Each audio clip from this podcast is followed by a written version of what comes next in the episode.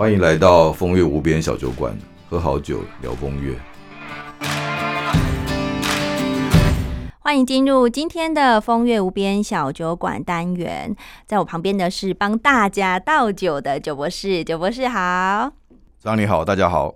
今天啊，我们一样会讲到红酒相关的一些商学的理念哦。那其实讲到商学，不外乎呃最根本、最根本的就是有关于成本这个概念。是的，嗯，就是一切都是将本求利嘛，生意就是这回事。嗯，所以今天这一集十分钟的单元，就是要来好好的了解如何控制成本以及相关的产业呃公司的应用。是的，先跟大家分享啊，就是我们在谈商业的时候啊，如果你现在去读商学院到大学以上的，其实最后都会谈到策略，哦，就很像军事上面最后其实都是谈到战略嘛。哦，就是你你生意其实就很像呃商场如战场，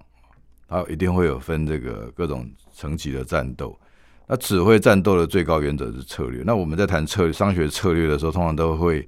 谈三个根本策略，就是说该如何竞争嘛。你做一个生意，即使你在路路边卖个小吃，嗯，你就要面对这三个层次的竞争。哦，第一个层次的策略竞争叫做成本领导。这套系统是美国呃知名的这个策略学家哈，很多人说他是策略大师，应该全世界呃终点费最高的啊策略学者。诶，我比喻他是那个哈佛商学院的大谷祥平啊，就这种已经不止大股祥，很他已经做了很久大股祥品，到今天啊他的终点费，我我大概有跟大家分享一下，有一年他来台湾演讲，嗯，哎他就呃。说哎，人家说听一场演讲，哎，这个很划得来。为什么？因为他一场演讲要台币一百万，那是十年前。一百万其实不贵啊，因为想说还要从美国飞过来，然后他旁边他也不是他一个人嘛，然后还有他一定有经纪公司要抽哦，所以呃，就他就这个行情，我觉得还好，但是已经呃很很很不得了了吧？就是说，在我想今天在内地，一百万台币是二十万人民币。哦，对，那那是十年前的行情，我现在应该更不止了哦。那这样的一个人，他就说，全世界的策略归结来看，竞争策略啊，商业世界里面只有三种，一种叫拼成本啊，叫成本领导，所以英文叫做 cost leadership。Cost leadership，对，就是英文嘛，就是成，他就翻译直接翻过来就变成本领导。嗯，啊，简单说，这意义就就是成本领导听不懂他什么意思，他其实就是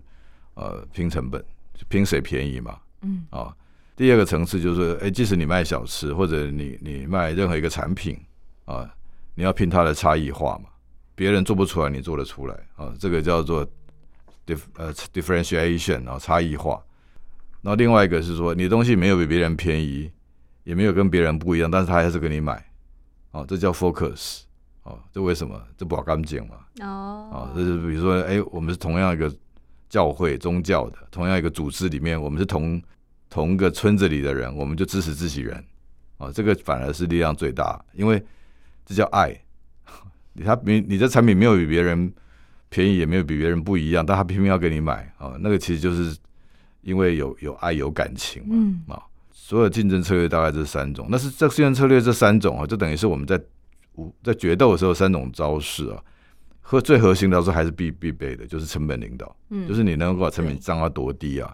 所以香港的呃首富李嘉诚啊，就说过一句名言了啊，呃他说成本就是呃竞争的关键，所以回来看说，其实成本领导，不管你要做差异化，你要做这个呃集中市场，其实都还是要以成本为核心。但即使今天，那所以大概是这样这样的一个思维来跟大家分享了，在商业上会谈很多啊营销的想法啊各种策略，但是我认为。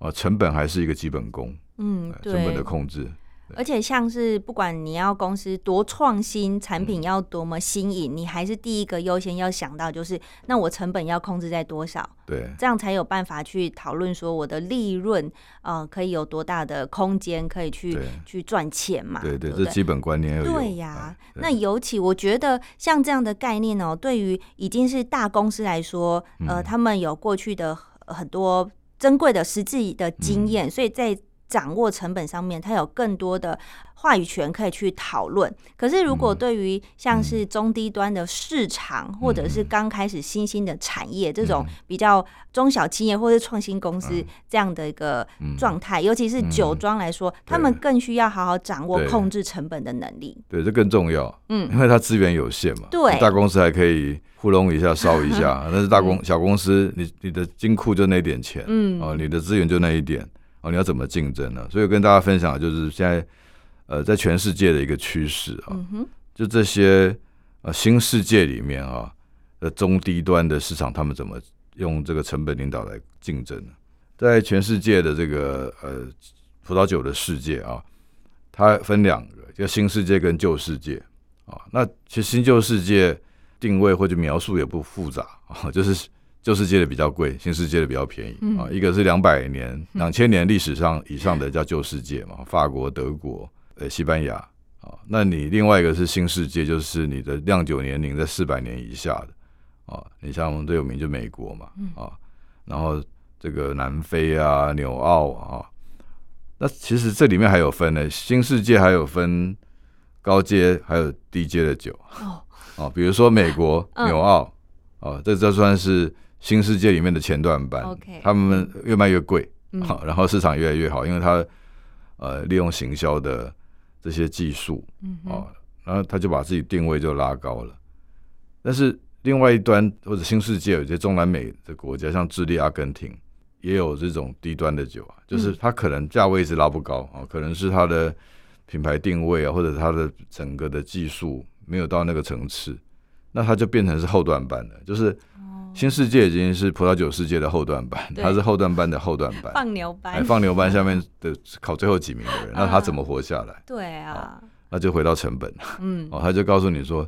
我跟你拼成本嘛，就是我的人力、我的物料啊，就比你低，啊，我价格也卖低，那整个世界上总会有人想要买这个便宜的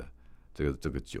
哦，那再再再不行，我就把酒当原料卖，哦，当肥料卖。嗯，哦，他就一直往下在竞争啊，就是葡萄酒世界里面比较被没有被关注的现象。嗯，哦，那这个其实产生一个很吊诡的情况哦，就是我们在喝这些比较低阶的葡萄酒的时候啊，它因为太便宜了，便宜到它不断的在加成本控制的到很低端的时候，你不知道这个酒到底是不是真正可以喝的葡萄酒，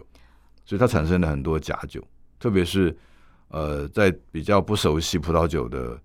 呃世界跟社会，比如说。我们内地啊，早年台湾都是这样，嗯，就是你不知道这个一瓶葡萄酒该值多少钱